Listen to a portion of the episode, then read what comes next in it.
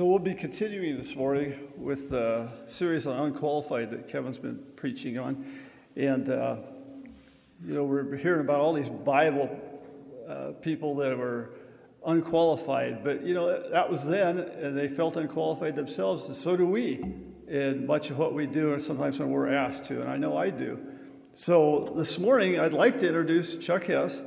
Uh, Chuck's been here before. Uh, however, it was uh, with a lot fewer people. It was in the middle of the pandemic, and so it's mostly a live stream deal. But Chuck, we really welcome you this morning uh, to our to our service and to the message that uh, God has put on your heart to bring to us. So, Chuck, for for uh, maybe some of you remember, and I don't know how he was introduced before, but uh, Chuck's an entrepreneur. He owns two businesses, and uh, I'm sure that keeps you busy and full. Uh, busy life, and you kind of deal with boutique hotels and some, uh, as part of what your business does. But uh, he and his wife, Elizabeth, have two children. They live in Centennial, and uh, Chuck went to school originally for his bachelor's in Oregon State. We were laughing about some stuff that this morning earlier um, between him and I and some the Oregon State Beavers. Anyway, uh, he earned a bachelor's degree in business administration. And uh, but in the recent years, he's been felt uh, a distinct call to shepherding and instructing uh, others in biblical truth. So he's currently a student at Denver Seminary, and that's probably your connection with Kevin over the last couple of years that you're doing it. But he's currently a, a student at Denver Seminary, uh, working on his master's in divinity degree. So you know, we'd like to welcome Chuck back. Um, like, like I said before, we're going to continue with that same theme. So. Please give Chuck a welcome, and let's wait to hear from him.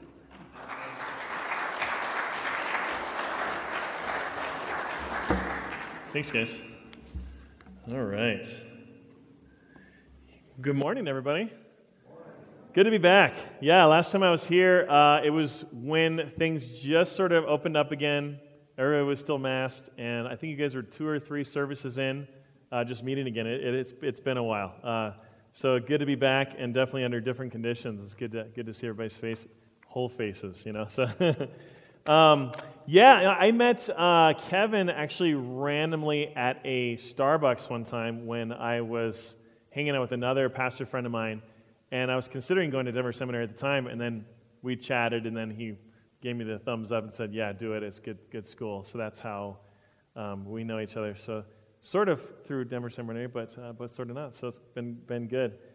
Um, you know that last song, uh, it, it got me. You know, I uh, last time I sang that song, one of my professors and actually a past uh, ex-pastor at um, Resurrection Fellowship just down the street here uh, passed away suddenly just this last term. He was one of my professors, and uh, and we sang that song like on his when we all came back together. So it was a it's kind of cool to hear that song again, but um, he was a he was a mover and a shaker in this community, and uh, his name was Felix Gilbert, and uh, he he died. Um, he had a stroke apparently, um, and he was literally serving his wife on his knees because she had just had knee surgery when he suddenly collapsed. So you know that's kind of how you want to go, I think, is serving uh, serving people just like Jesus did. So so that was a great song. Thank you for for that throwing that in the mix there.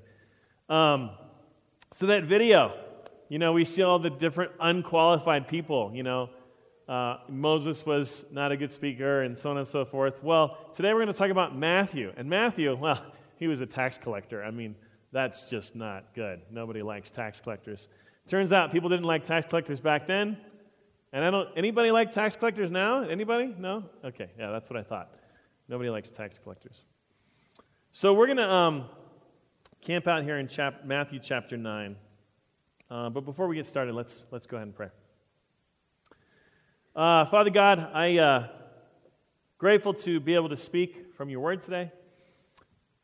Got to pray that uh, those who are with us today here physically and also online, uh, that you can move the hearts in this congregation uh, to do great works here in this community and throughout Colorado and the world.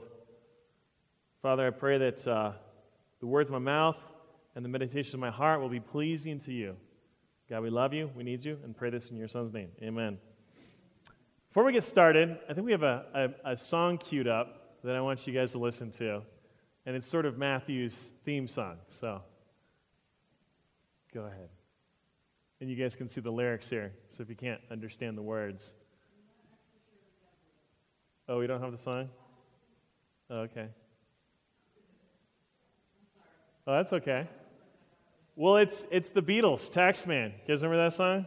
Oh, it's the Taxman, right? And the lyrics are great because it talks about, you know, you're going to do this, you're going to do that. Actually, go to the next slide. My favorite verses are at the end. Um, if you drive your car, I'll tax the street. If you try to sit, I'll tax your seat. If you get too cold, I'll tax the heat. If you take a walk, I'll tax your feet because I'm the Taxman.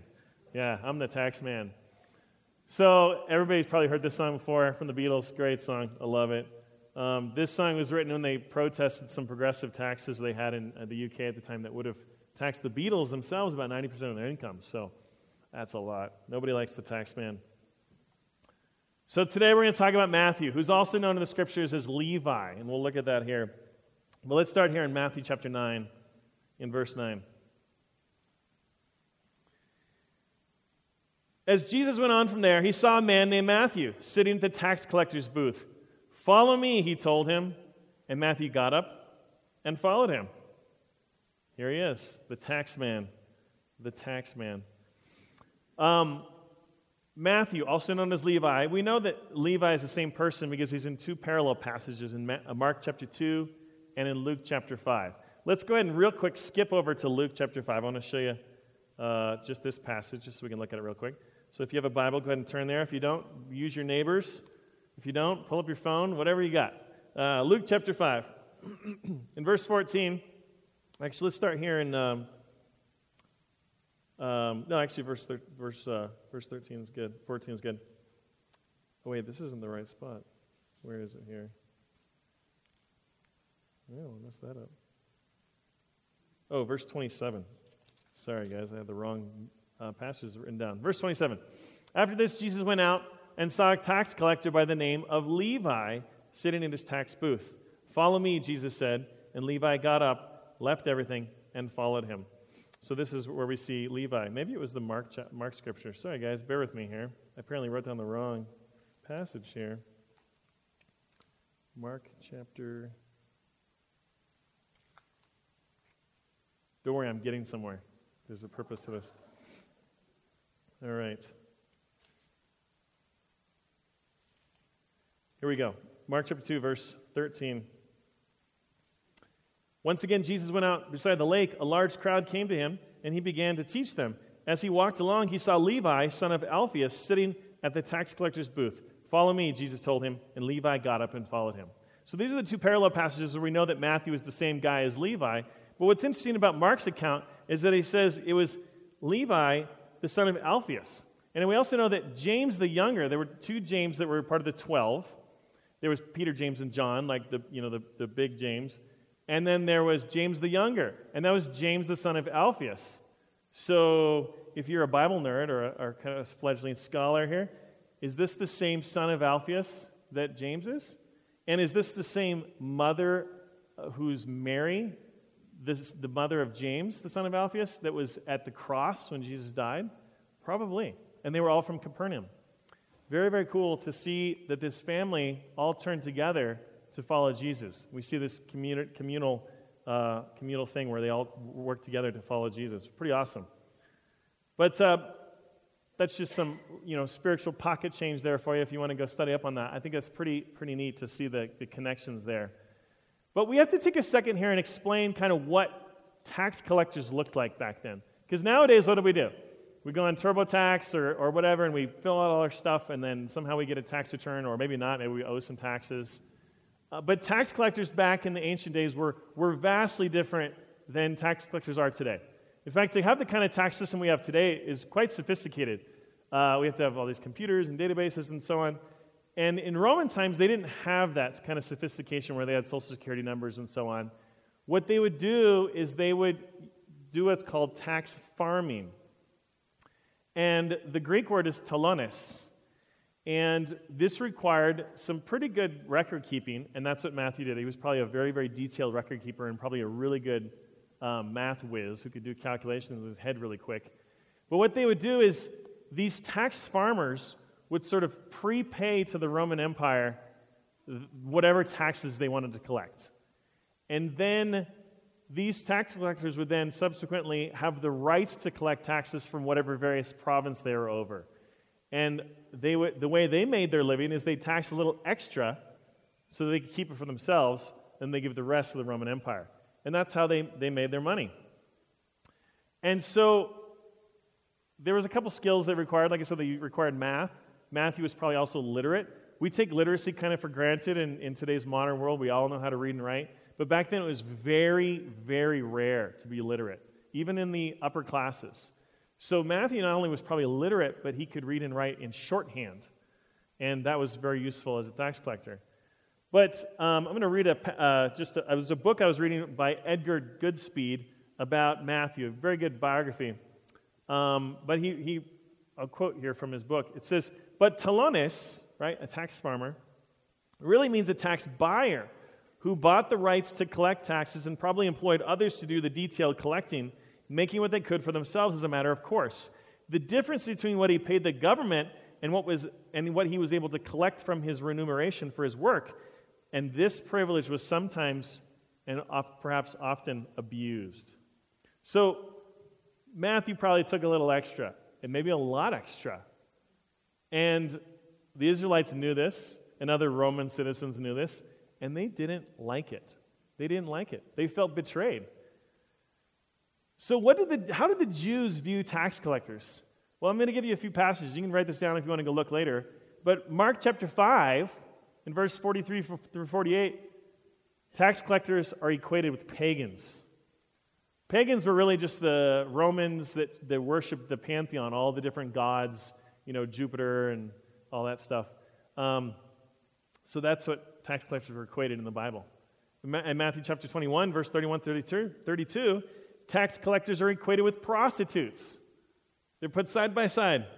In Luke chapter seven, verse thirty-four, tax collectors are equated with gluttons, drunkards, and sinners. In Luke eighteen, verse eleven, tax collectors are equated with robbers, evildoers, and adulterers. So do you think the Jews liked tax collectors? No, they did not. They, in fact, considered tax collectors traitors. The Israelites, the Jews at the time, they believed that the Romans had invaded their promised land, the land that God had given them. And they wanted to kick the Romans out. In fact, the Jews had this idea that the Messiah would be a military leader and would kick the Romans out, and they'd be able to retake their land the way they were supposed to be, just like they, the Davidic kingdom when they controlled all of Israel. So they were they hated the Romans. And so any tax collector who was both a Jew and working for the Roman government to take their money and just give it to the Caesar, they were not fans. They were not fans. They considered them traitors. And so this is where Matthew comes from. Matthew comes from this stock, a hated, a despised traitor. It's something I don't think we can really wrap our heads around. It's it's hard for us to draw a parallel in modern times, but the one thing I could think of that was something maybe similar that we can wrap our heads around was, imagine you were a Jew living in Nazi, Nazi-occupied Poland during World War Two. You see, the Gestapo, who were the police for the Nazis, they would gather up the Jews and send them off to concentration camps, which we know about. But how did they know that? Typically, there was one Gestapo per kind of region. There weren't very many. And yet they were portrayed kind of through, um, uh, what's the what's the word, um, where the Nazis, you know, kind of brainwashed everybody to think it. Propaganda, that's the word I was looking for. Through propaganda, they made people think that the Gestapo were everywhere and they were all-knowing. But really where they got all their information was from what we call informers. They would be other Germans or other Nazis who would then rat out where the Jews were hiding. And that was what happened in World War Two. And so really you just had a few options. You could either hide, like Anne Frank or something, right? You could run away and go to a different country, or you could try and change your identity and, and hide. And so the Gestapo relied on these informers to, to rat out the Jews, to then send them off to concentration camps. So Jews during World War Two must have felt betrayed on another level when they would find out that one of their neighbors are the ones that ratted them out and sent them off to a concentration camp. This kind of betrayal may have been similar to how first century Jews viewed a Roman tax collector.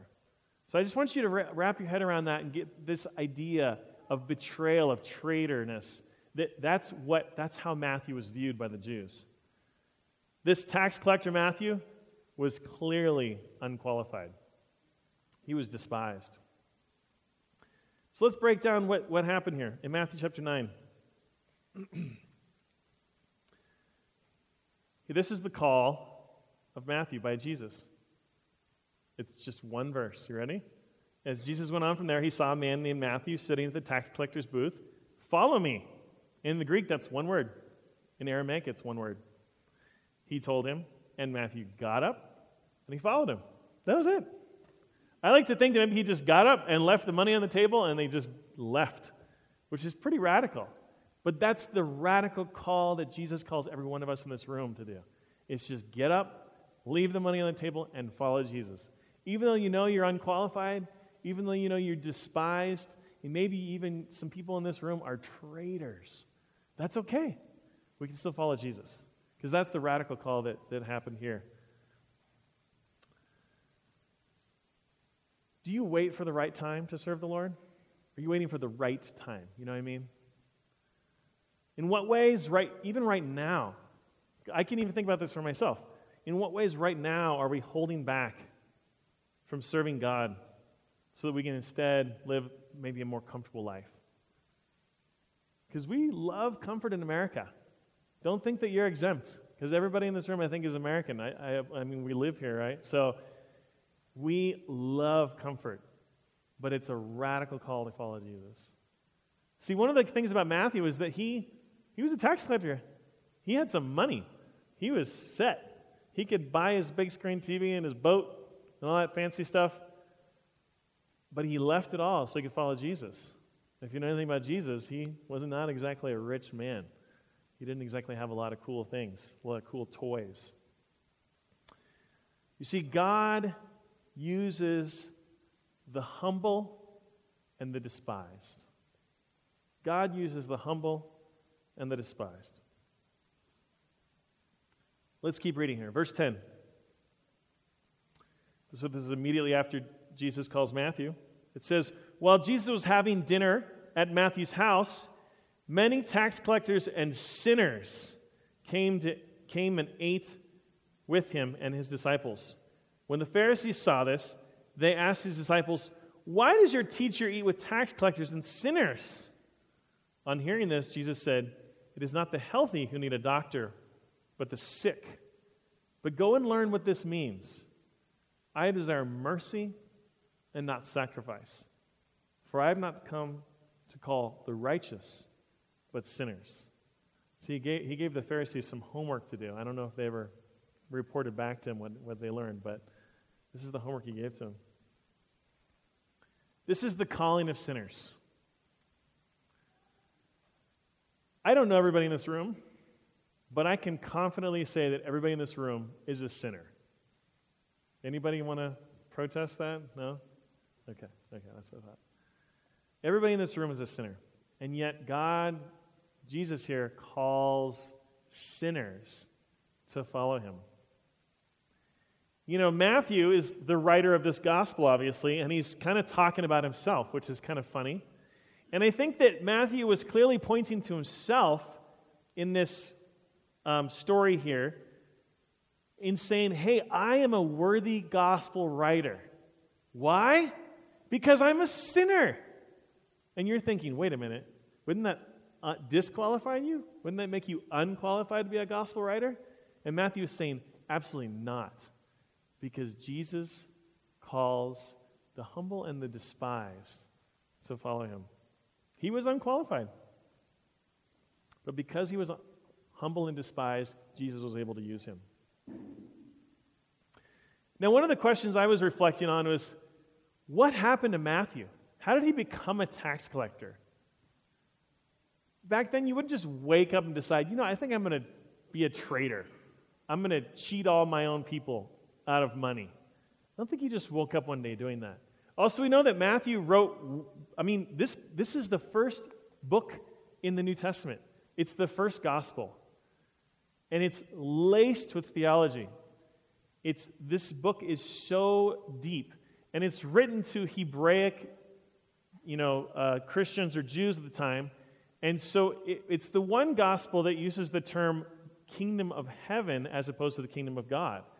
And why does he do that? Well, because the Jews didn't want to use the word God out of respect, and so he would say the kingdom of heaven. So it's clearly written to to uh, to Jews, and it is laced with quotations and references back to Isaiah and fulfillment of prophecies. It's incredibly d- deep in its theology, in its writing style. And so where did Matthew get this? This despised, dirty tax collector, this traitor. How did he suddenly write this amazing gospel? And there's a lot of, you know, debates and hypotheticals we can come up with. You know, did Matthew just sort of fall on hard times and just go become a tax collector? I like to think, and once again, this is just Chuck speaking, not the scriptures. This is purely a hypothetical. I like to think that maybe Matthew was incredibly gifted, and he became what was called a Talmudin. A Talmudin was when you were young, when you were about twelve years old, after you went through your bar mitzvah, you would then be chosen by a rabbi to follow them and then learn the ways and become a rabbi yourself. And so they would follow these rabbis, and they would take what was called their yoke, or this particular rabbi's way of I- interpreting the Mosaic law. They would take their yoke upon them.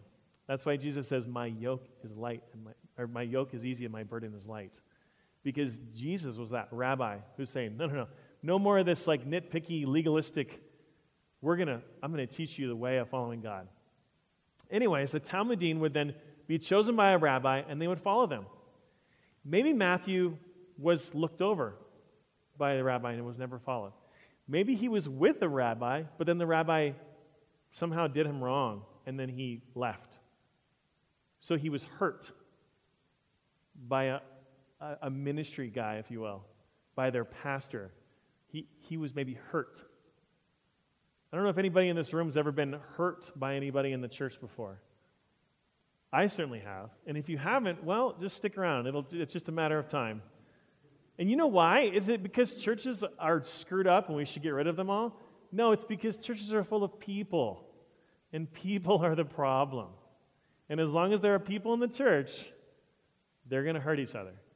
In fact, if you find a perfect church, don't go there because you'll just screw it up, okay? Just just stay out of it, okay? so, so what happened to Matthew? I don't know. But I like to, in my little imagination, think that maybe he was done wrong by someone in the ministry, in the church, a paid lead pastor or whatever. And so he, in his bitterness, maybe became a tax collector because he wanted to stick it to the, his people because he was tired of those rabbis doing him wrong. I don't know. I don't know what happened to Matthew. All I know is that if that is the story, I can relate. Because I I struggle living this text out. This little, just these few verses. This is not a long passage that we read today. These few verses are deep. They're thick. Because they call us to do something radical and great in our lives. And it's hard to do. We like to just sort of incrementally do things day by day.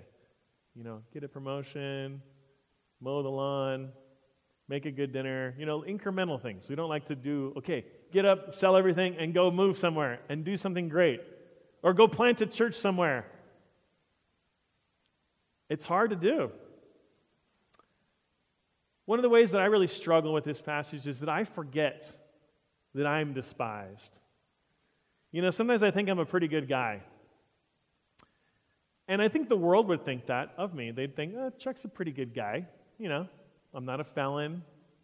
I'm not, you know, strung out on drugs. You know, my kids are relatively well behaved. You know, like it's, you know, I'm a pretty good guy. And the people of the world, they like to talk about that. Can't you just, just be a good person? Right? You guys ever had conversations with that with people who are atheists or agnostic? They're like, well, I don't get this whole church stuff, but I just I just try and be a good person. I, I fall into that too.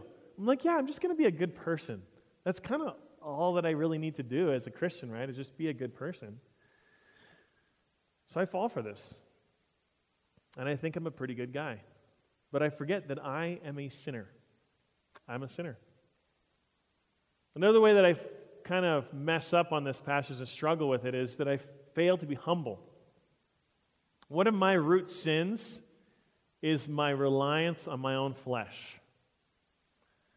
You know, I consider myself pretty savvy and smart, and so I can kind of figure things out for myself. I don't need to kind of rely on God. I can kind of figure it out. And so I often rely on my flesh more than I rely on God. And when I rely on my flesh, what it does is it, it means that I'm utilizing the Holy Spirit a lot less. And that means that I'm not allowing God to work in my life to the degree that He should be.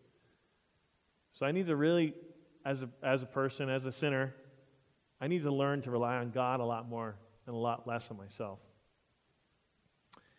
Also, I've been hurt pretty radically by religious leaders as well. It, maybe some of you guys have too. So I am very unqualified too. I'm unqualified to be up here right now.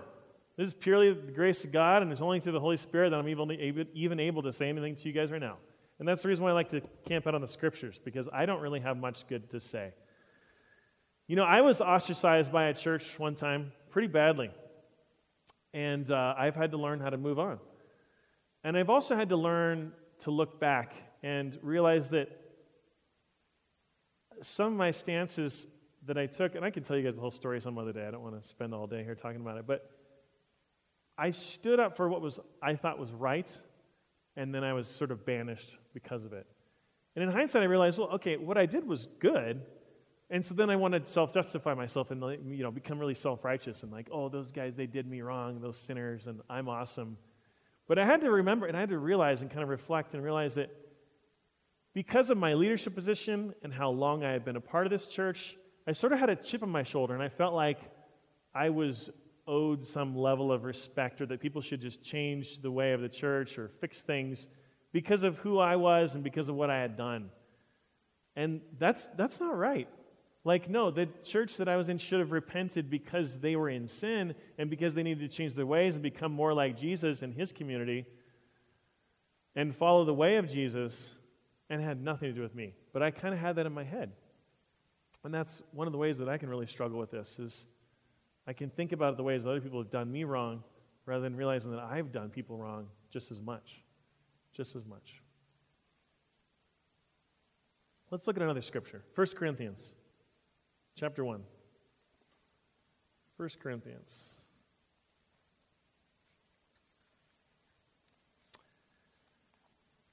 God will transform us with these passages so that we can live out these passages.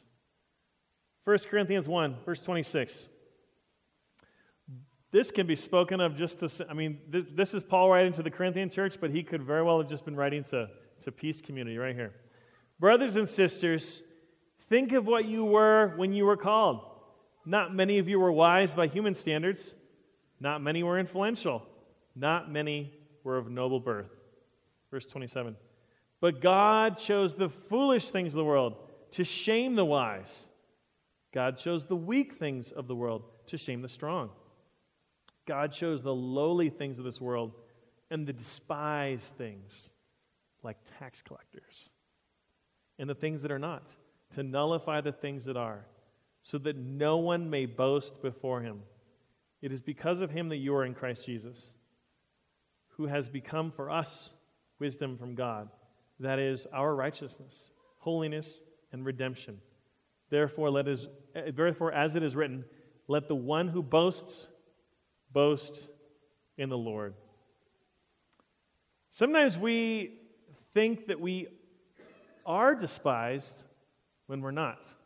So this is one of the other steps. So we can kind of swing the pendulum the other way. So like I struggle with, I'm not despised, I'm a good guy.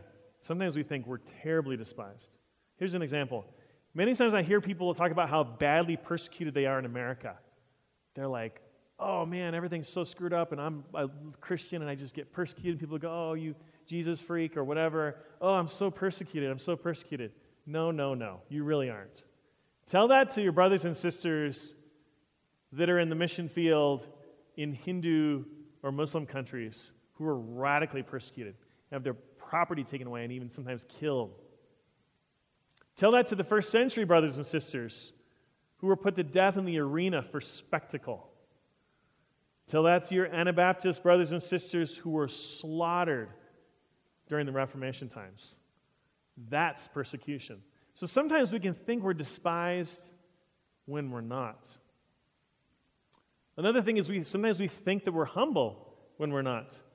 You know, humility isn't just simply keeping silent and keeping a tight lip. Humility is grace under control. It's speaking out, but, you know, really doing it with humility. So the key here, because we know that God uses the humble and the despised, right? So how do we do this? Well, the key is to not become despised, but to realize that you already are despised. We don't need to seek out persecution or something in order to become despised.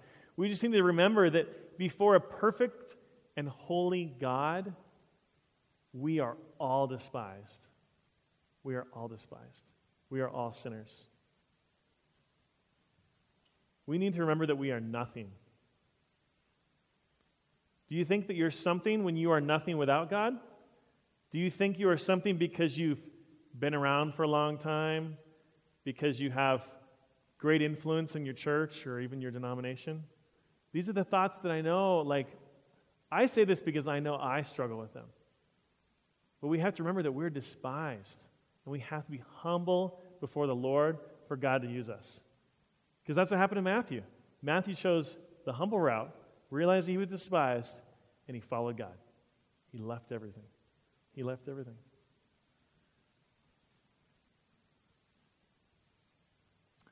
The future of this church, the future of the church in the twenty-first century, is a humble church. And this church is going to change the world. I promise you. The future of this, the twenty-first uh, church is one that drops everything and follows Jesus, just as Matthew did when he, when he was found despised and hated. The future of the twenty-first church is also a charismatic church, one that relies on the Holy Spirit, one that's humble to hear what the Spirit is saying to us. You might think, oh, but we're just little tiny Peace Community Church over here in Aurora. But we can change the world by just being humble and realizing we're despised and allowing God to use us. God is going to do great things with this church. The future of the twenty-first church is an Orthodox church, one that doesn't try to bend or sway with society, but falls in line with Scripture and established orthodoxy. Matthew knew that following Jesus, he knew what it would mean. He knew that he'd probably no longer be wealthy. He knew that he'd probably have, no longer have the power that he had or the backing from the Roman soldiers. He gave it all up to follow Jesus.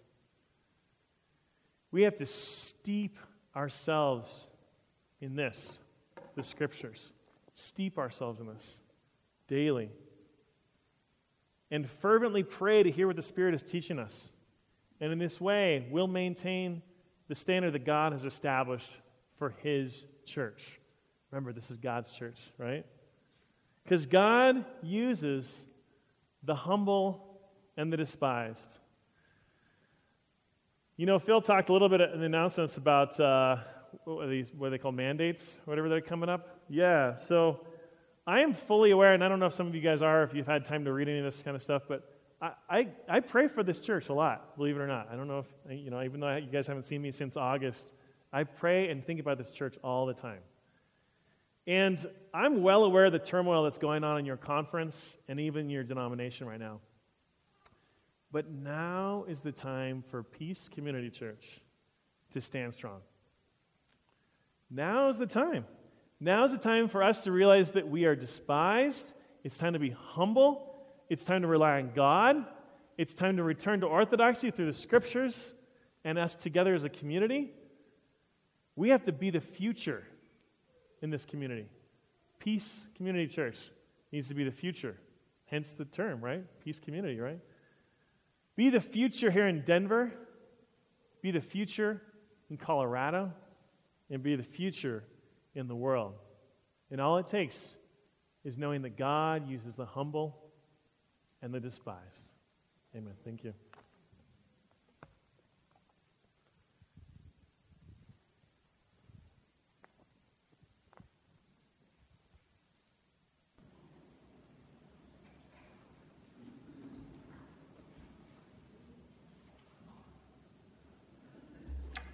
I'd like you all to stand for the next hymn, Amazing Grace.